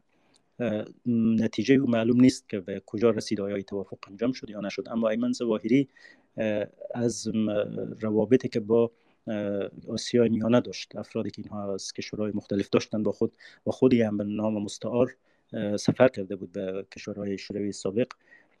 بعد از طریق افرادی هم که اونجا داشت خصوصا بعد از فروپاشی شوروی که مواد ذخایر و گدام های از تسلیحاتی روسیه به بازار سیاه فروش می رسید یا خیلی از اینا لیک شده بود و بازار آمده بود یا از او طریق کشیده بود که بعضی مواد اولیه اتمیر اگه میشه خریداری کنه از منطقه قزاقستان و جاهای دیگر. او را ما نمی‌دانیم که به کجا رسید به تلاش های ولی در یکی از او گزارش ها آمده بود که کسی به او گفته بود که بین سی هزار تا پینجا هزار دلار ما اگر بدیم ما می‌تونیم برای یک کوچک مواد اولیه فراهم کنیم. اما چیزی که در حاشیه او تحقیق مطرح بودی بود که عبدالقدیر خان جدای از یا حداقل به ظاهر طور بود که دور از دید آیس آی و ارتش پاکستانی برای خود یک بزنس شخصی رو انداخته بود و چند کمپنی در جاهای مختلف تاسیس کرده بود. این کمپنی ها در ظاهر کمپنی های بودن که یک نمایندگی داشت به دوبی مثلا یک قطعه که یک قطعه فلزی که برای توربین های برق استفاده می شود از هلند مثلا وارد می‌کرد. یک قطعه را باز از افریقای جنوبی مثلا یک چیز دیگر وارد می‌کرد. بازی به پاکستان انتقال می‌داد. یک چیزی از یک کشور دیگه می‌گرفت که به ظاهر اینا یعنی قطعاتی بود که برای اهداف صلحآمیز و چیزهای عادی استفاده میشه ولی در عین زمان امکان استفاده و به کار بردن در کارهای تسلیحاتی و اتمی و اینها را می‌تونست داشته باشه ای به این شکل یک قطر از یک جای دنیا از یک قطر از یک جای دیگه وارد و صادر می‌کرد و اما پشت پرده اما چیزی داشت که مجموع اینها را اگر شما به کنترل می داشتن می‌تونستن به مسیر ساختن به معتوم برین. و این تانسته بود که با بسیار از کشورها ارتباط بگیره و پول بگیره. از کره شمالی گرفته تا قذافی تا بسیار دیگر. و بعد که امریکایی از این موضوع خبر شدن پاکستان زیر فشار قرار دادن باز گیر تسلیم کو باز پاکستان بنا به تعهدی که به عبدالقادر خان داشت تسلیم نکرد اما او را پنهان کرد. و رابطه او با, با ظواهری و بقیه در ساحل قطع شد. منظور می است که در افغانستان ما و در منطقه قبایلی پاکستان اینجا یک وضعیت پیچیده جریان داره که از قاچاق مواد مخدر تا قاچاق اسلحه تا قاچاق کالاهای عادی که بدون گمرک از کشور و کشور میاد تا قاچاق بعضی از قطعات که در کارهای پیچیده تر هم قابل استفاده است همه اینها جریان داره. و طالب و القاعده و گروه ها چانس خود در این می‌بینن خوشبختی خود در این می‌بینن که نفوذ دولت ها در یک منطقه ضعیف باشه. یا هیچ حضور نداشته باشه یک دولت کنترل نداشته باشه یا کنترل او به حداقل برسه. بعد از اینا میدان خوب برای حرکت و جولان پیدا می‌کنن. به همین خاطر وقتی که در عراق صدام حسین سقوط کرد ای در این حالی که به ظاهر صدام دشمن آمریکا بود و شکست صدام در اونجا تنها شکست صدام نبود برای های عرب شکست سرتاسری به حساب می آمد بعد از جمال عبد الناصر یک حادثه جدید بود که یک رهبر عربی شکست میرد هم به دست آمریکا اعدام شد. اما القاعده بسیار خوش بود از این مسئله و این را جشن گرفته بودن که حال با هر و که در عراق با میشه میدان خوب فراهم میشه برای فعالیت های القاعده. بعد از او وقتی که بهار عربی در سال 2010 و 11 برای افتاد آغاز 2011 البته دوباره همین قضیه پیش آمد که در سوریه در یمن در لیبیا در مصر در کشورهای مختلف عربی شورش ها و اعتصاب ها و اینا برای افتاد. حکومت ها یا سقوط کردن یا آسیب پذیر شدن. و خصوصا در چند منطقه مثل سوریه که جنگ ها برای افتاد و بعد در عراق هم وضعیت پیش آمد. دولت ضعیف بود و کنترل کردن نمی‌تونست. دوباره جان گرفت و از این فرصت استفاده کرد و اینا تا یک تیوری داشتن به نام هرج مرج خلاق که باید از این اوضاع آشفته به نفع خود استفاده کنند در قضیه افغانستان هم همین مسئله بود. در همین چند سال که جمهوریت روز به روز ضعیف و ضعیفتر شده می‌رفت در هر ولسوالی یا هر ولایتی که دولت حضور به حد اقل رسیده بود به همون پیمانه برای طالبان و برای القاعده فرصت بود برای سرمایه برای قاچاق برای انواع فعالیت ها بنابراین طالبان یک طیف وسیع هستند که از قاچاقبرها که بخش از او را تشکیل میدن. قاچاقبرهای خالص که هیچ ایدولوژیک نیستن تا قاچاقبرهای ایدولوژیک که طالب هم هستن و قاچاقبر هم هستن تا طالبانی که واقعا ایدولوژیک هم قاچاقبر نیستن صرف عقیده دارن به همین را از روی اخلاص به جهاد گفته به این مسیر پیوستن. تا داخل طالبان و همین جریانات مذهبی و ایدولوژیک هم باز چند شاخه دیگر می‌شوند. از دیوبندی گرفته تا سیفی تا پنجپیری تا سلفی تا یک دیگه و یک دیگه بنابراین با این عدم تجانسی که و تنوعی که در داخل طالب است با حجم کلانی که جریان داره در مقایسه با سایر سازمان های توریستی کلانترین است. طالب به او خاطر همه اینها با قاعده هم پیمان و در هم تنیده نیستند. ما بخش های از اینها هم به لحاظ فکری باور دارن به القاعده هم به لحاظ سازمانی رابطه بسیار نزدیک و همکاری های طولانی مدت داشتن که اینها از هم دیگر تفکیک کردن سخت است. نه از لحاظ عاطفی از هم بریده می‌تونن نه از لحاظ مصلحتی از همدیگر بینیاز شده می‌تونن.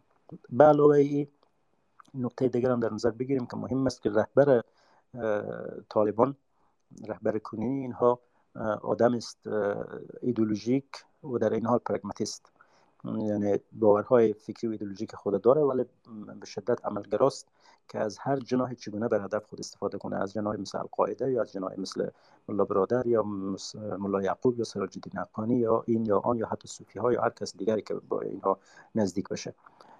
اینها القاعده و سازمان بین المللی القاعده یک نیروی یک پشتوانه برای خود می‌دانند که از یک طرف می‌تونن به دنیا بگن که ما اینا رو کنترل کردیم رهبریت اینا رو آوردیم اینجا و هر دوام خواستیم بعضی معلومات اینا رو با شما شریک می‌کنیم که شما بتونین سر راه خود بردارین چون که در رابطه با اسامه ایده باشن در باره ظواهری معامله و او معلومات رو افشا کردن و زده شد. ولی در این زمان معلومات شریک نمی‌کنن که به پاشیدن ای سازمان و تشکیلات منتهی شود. او را نگاه میدارن که اگر باج کافی نداد دنیا برای اینها یا فشارهای افزونتری برای این آورد.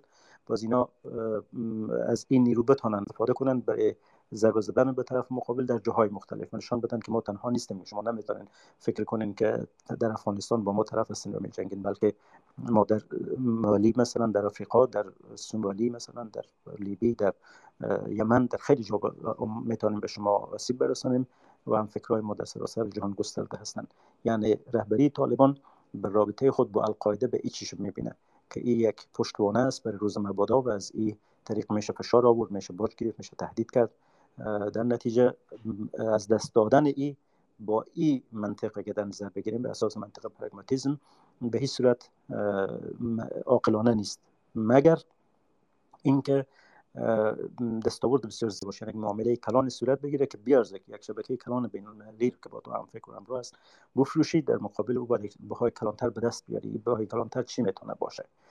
او بهای کلانتر می‌تونه به رسمیت شناختن باشه با پولی که هنگفته که به اینها داده بشه و علاوه بر پول دیگه سپورتی که دیگه حمایتی که صورت بگیره حمایت لوجستیکی حمایت سرمایه گذاری و برنامه های انکشافی و غیره که برای طالب عمر طولانی تر و پایه های مستحکم تر ایجاد کنه.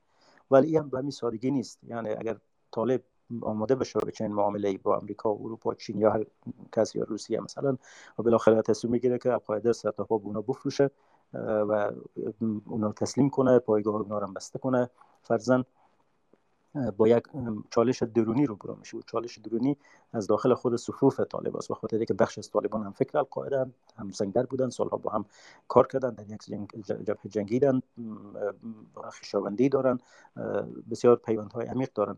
وقتی که چنین کار به اصطلاح چنین خیانت صورت بگیره بخش زیادی از نیروی داخل طالب رها می‌کنه طالب. و ای که رها کرد یا به داعش میپیونده یا یک جبهه دیگه تشکیل می‌شود.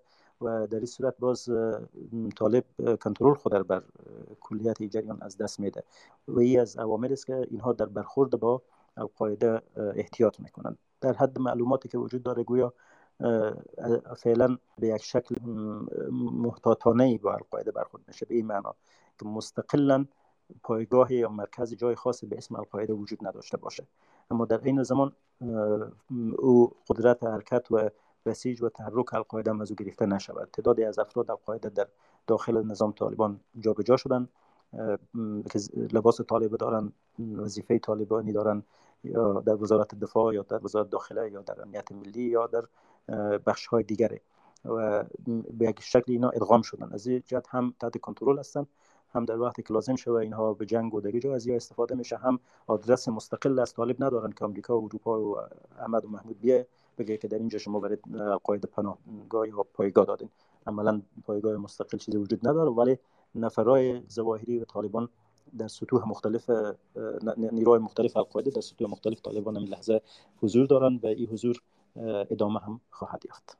یک موردی که در نامه زواهری دوجه تذکر رفتم بحث ارتباط با ایران هست. یک نامه از طرف جمهوری اسلامی ایران دریافت کردن که در اون نوشته شده که اگر به ایرانیا در صفوف القاعده جا دادن نشه و اگر القاعده از راه رسمی استفاده نکنه اونا می‌تونن که از ایران به عنوان یک مرز استفاده کنن که از افغانستان به سایر کشورها برن و بالاخره یک چهار راه بر اونا شد من می‌خواستم اگر رئیس به دست هستن می‌خواستم بپرسم که یک چیز رو در دوره کاریشون دیدن؟ آیا ایران در واقع یک راه وصل القاعده با افغانستان بوده.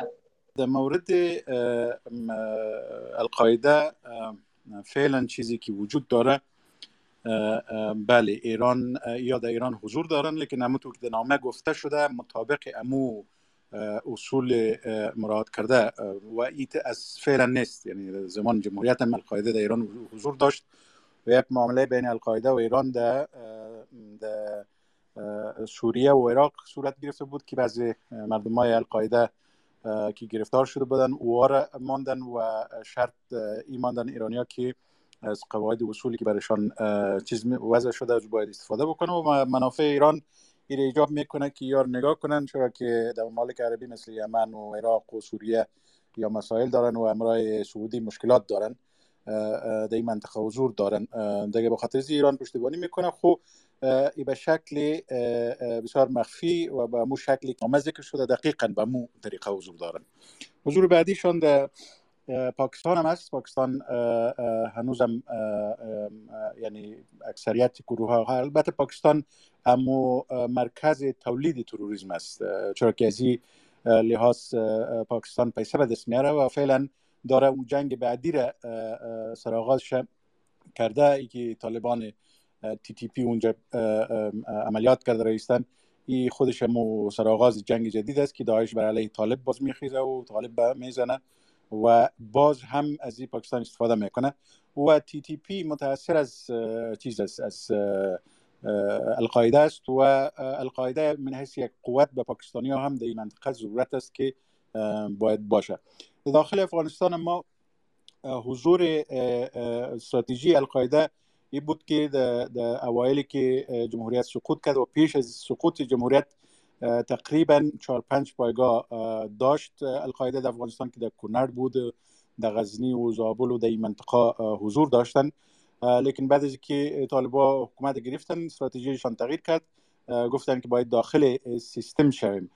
فعلا چیزی که القاعده به عهده داره او تربیه اردوی طالبا است که در هر قل اردو و لواها یا حضور دارن و کار تربیه را پیش می‌برن و طبیعی گپ است که یک هم دارن از طالب چرا که میترسن خواستن بعد از اینکه زواهری زده شد و معلوماتی که از از حضور زواهری داده شده به اغلب گمان. من چیزی که می‌فهمم خود طالبا بعضی گروپ های داخل طالبا او معلومات دادن به خاطر اینکه روابط خود بهتر کنن و طبیعی پس این مسائل مادی هم داره.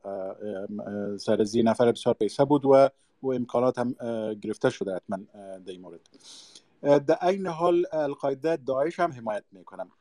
لیکن اینجا یک نزاکت طالب و داعش وجود داره که خب القاعده به بسیار مشکل این مسئله را چیز کرده. رئیس چرا که در افغانستان به هزارها جنگجوی غیر افغان وجود داره که در اول طالبا زیر پوشش گرفته بودن و و حالا آهسته آهسته دارن به طرف داعش جذب میشن. خانواده هایشان وجود داره گروپ ملاحبت الله این مردم تحت پوشش خود گرفته چرا که فکر می‌کنه که طالبایی که مخالف هیبت الله ظاهرا همی چیز است. این توریست خارجی می‌تونه کمک شود. و معلوماتی که جدیدا مدارم ای است که از آسیای مرکزی یک جلب جذب بسیار کلان چیز روان است. جنگجو روان است. یعنی داعش داره آهسته آهسته این مردم یعنی امو جنگجوهای خارجی که در افغانستان است و از بیرون هم آمده رایستن. جلب جذب کرده رایست و به هزارها جنگجو و یکی از معلومات ای هم است که داعش داره پاکستان داره داره داعش تربیه می‌کنه. و چند وقت پیش اگر شما دیده باشین یک مکتوبی از استخبارات طالبا آمد که می‌گفت که تقریبا نزدیک به هزارها نفر داعشی تربیه شده و من حیث افراد داخل افغانستان شده رئیس و استخبارات جلال آباد ننگرهار و پکتیا و خوست و ایمن لوگر یار دستور داده بودن که فکر خود بگیرن که مردم داخل میشه به شکل گروهی داخل نمیشن به شکل افراد داخل میشن. دیگه این کلگی مسئله است که تقریبا اون نامه که زواهری نوشته کرده او عملی شده رئیس. یعنی چیزی که برنامهشان بود عملی شده رئیس. افغانستان داره به طرف یک جنگ دیگه رفته رئیس. جنگ نیابتی که این دفعه کلی افغانستان وزیرستان سابق صرف در وزیرستان و در مناطق قبایلی. ایسای مردم نگاه می‌کرد. فعلا همه افغانستان وزیرستان است. و این جنگ جنگی است که ایران شاید مقصدش باشه آسیای مرکزی شاید مقصدش باشه هند شاید مقصدش باشه و چین شاید مقصدش باشه. چرا که اینجا تقریبا 8 تا 12 هزار جنگجوی ایغوری در بدخشان و در شمال شرق افغانستان جای جای هستند چیزی که چینایا از این مسئله حراس دارن و اگر شما دیده باشین که چند عملیاتی که شد یعنی مسئله عملیات سرسفارت روسیه شد یک عملیات یک عملیات سر سفارت پاکستان شد یکی هم سر مهمانخانه چینایا در کابل شد. این امو نشانه های اولیش هست. اگر شما مجله آخری داعش دیده باشین که هم در انگلیسی هم در پشتو نشر شده دو به وضاحت ای گفته شده که با سر جنگ دارن. پس افغانستان به طرف یک جنگ دیگه و این منطقه به طرف یک جنگ دیگه روان است. چیزی که عملیات هایی که در پاکستان شده است. خب استخبارات پاکستان بسیار ماهرانه کار کرده است عمل انفجاری که در مسجد در پیشاور شد و ای امو پیش زمینه امی چیزاست در اول خود مورد حمله قرار میته ایسای توسط امی مردمایی که تربیه کرده. و ایره او کلیترال دمیج میگن. اگر یادتان باشه یک وقت یک مکتب زدن در پیشاور و رئیس سابقه ایسای دورانی گفت که ای کلیترال دمیج بود. یعنی و سرزی صرفه نمی‌کنن که مردم خودم در کشتن بتن. خب این کشتار که است در منطقه پنجاب نمیشه. این منطقه در منطقه پشتون میشه همیشه. یا در منطقه بلوچ میشه و زیاد و در منطقه سیندیا که کراچی مرکزش از اون منطقه میشه لیکن به پنجاب نمی‌رسه. این دلالت به این می‌کنه که این جنگ پاس یک شکل دیگه خود گرفته رئیس پاکستان وقتی که با مشکل اقتصادی روبرو میشه حتما یک جنگ جدید جور می‌کنه.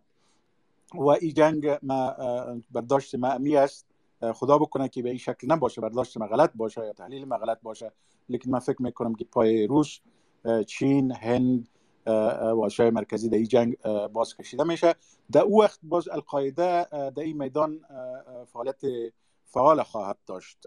و فعلا هم فعال است. لیکن القاعده از, از سطح ای که مثلا در جبهات مستقیما خودش بجنگه تبدیل شده به یک ارگانی که فکر تولید می‌کنه. تربیه می‌کنه تربیه فکری می‌کنه تربیه نظامی می‌کنه پیسه فراهم می‌کنه مسائل لوجستیکی رو برابر می‌کنه. فعلا مصروف ای مسائل است.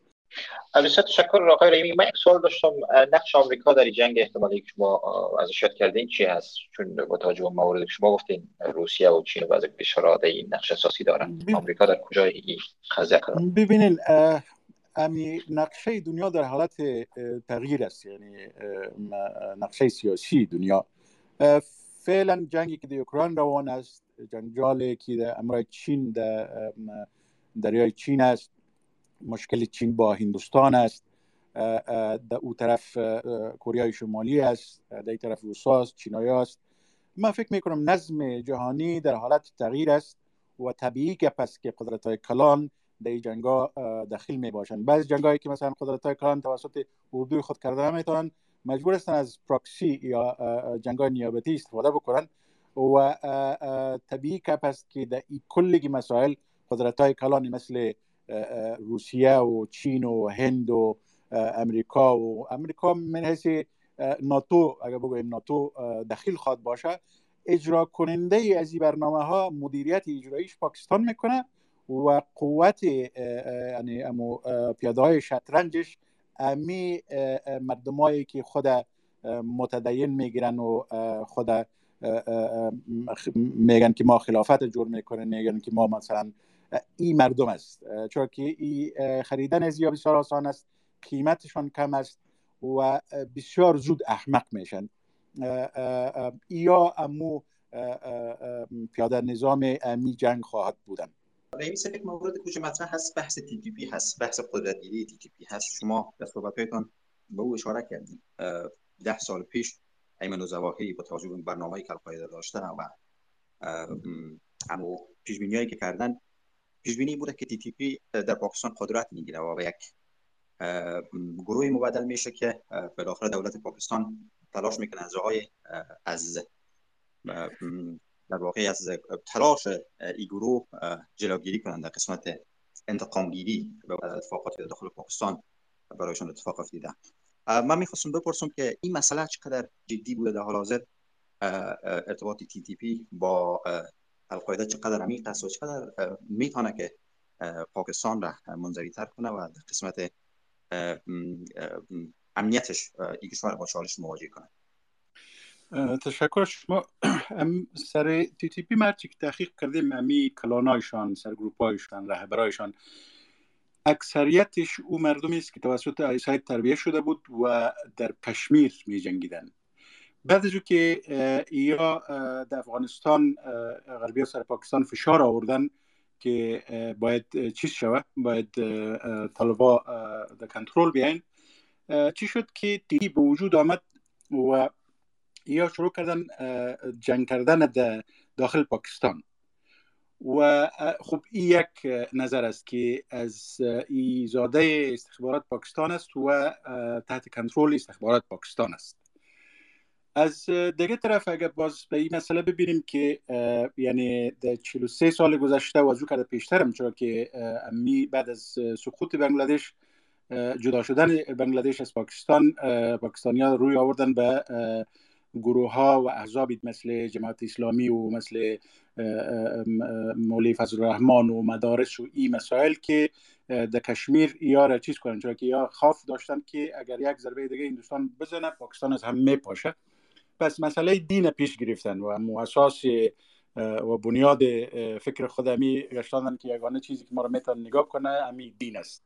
و در 43 سال وقتی که یک موضوع یک فکر در بین مردم چیز میشه خب یک ذهنیت ایران به وجود میاره که نه ای کنترل استخبارات پاکستان نیست بلکه نتیجه 43 سال درگیری مردم که در قبایل بودن مردمی که در مدارس بودن ملاهایی که در پاکستان هستن یا بالاخره یک نسلی از مردمی را آوردن که ای فکر می‌کنن که باید پاکستان هم مثل افغانستان واریم تو یک حکومت امارت اسلامی داشته باشه و از دیگه طرف شما یک موضوع دیگر هم ببینید که چندین واقعه که در پاکستان شده مثلا یادتان باشه یکی از گورنرهای پنجاب بادیگاردش کشت و گفت که چیز است کافر شده بود.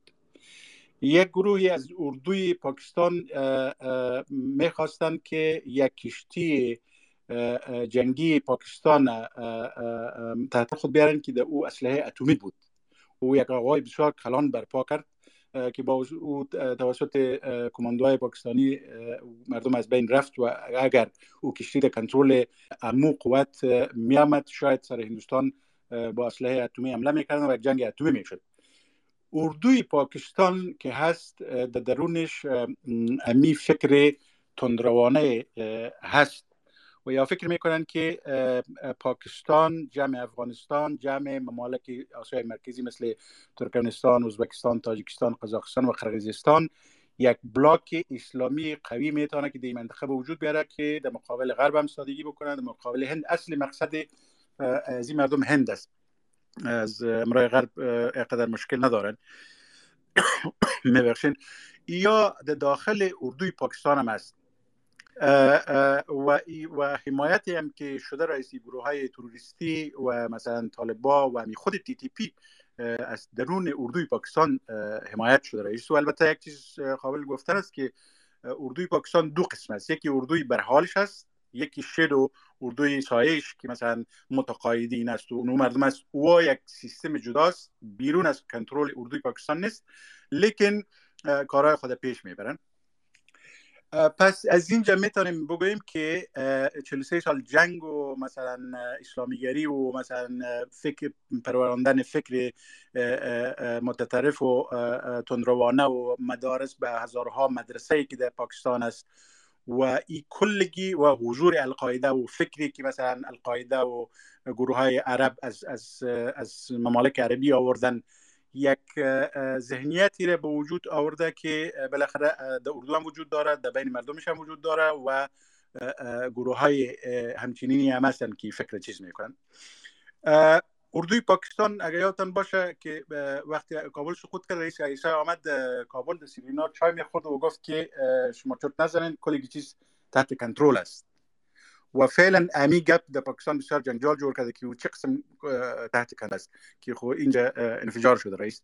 و یا آهسته آهسته شروع کردن گفتن به نام مذاکرات با تی تی پی تی تی پی را آوردن در سوات و در باجوړ و در وزیرستان در اینجا جای کردن که گروهی مثل گروهی منظور پشتین این مردمی که نشنلیست های پشتون هستن یا بسیار مظاهره کردن شما منطقه ما را به طالبات تسلیم کرده. رئیسین پس این یک خلطی از هر دو است که تحت اداره استخبارات پاکستان است. ضربه اول باید پاکستان بزنه که جهان به این باور شود که حالا پاکستان زیر تحت ضربه است. کمک ها بگیره پیسه را بگیره بعد از رو پروژه خود اجرا کنه. من فکر می‌کنم که یک مزجی از میدو است. ای تو هم نیست. بعضی مردمی است که تحت کنترل پا... اردوی پاکستان نیست. و سر پاکستان و اردویش امو قصه امو چوپان است که هر دفعه قصه می‌کرد که گرگ آمد و باز مردم می‌رفتن. گرگ نبود و بالاخره گرگ آمد.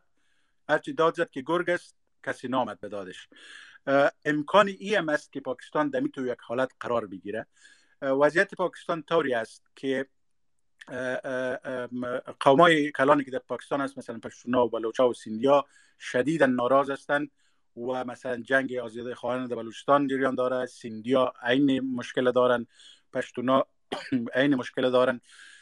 من فکر می‌کنم که امی جنگ شاید یکی از نتایج این جنگ این دفعه ای باشه که منطقه بلکنه شود یک پشتونستانی به وجود بیاید یک بلوچستانی به وجود بیاید یک ممالک دیگه پنجابستانی به وجود بیاید. این هم یک احتمال است که شاید در آینده بعد از می جنگی که میایه شاید امی تو امی منطقه تقسیم شود و مملکت های ضعیف و خود به وجود بیاید و بالاخره تحت کنترل قوات های کلان باشه. بسیار تشکر از شما آقای رینی. همچون از سایر میمانان استاد محمد محق پژوهشگر مطالعات اسلامی و دکتر سیف آریان شریفی استاد مطالعات امنیتی در دانشگاه پرنستون که در وسط برنامه به دلیل مشکلات معذرت خواهی کردن همچون از مخاطبان گرامی روزنامه اشت صبح برنامه خود در اینجا پایان می دهیم البته سلسله از بازخوانی پرونده انتخابات ادامه داره و قطعا در برنامه آینده در خدمت خواهیم بود.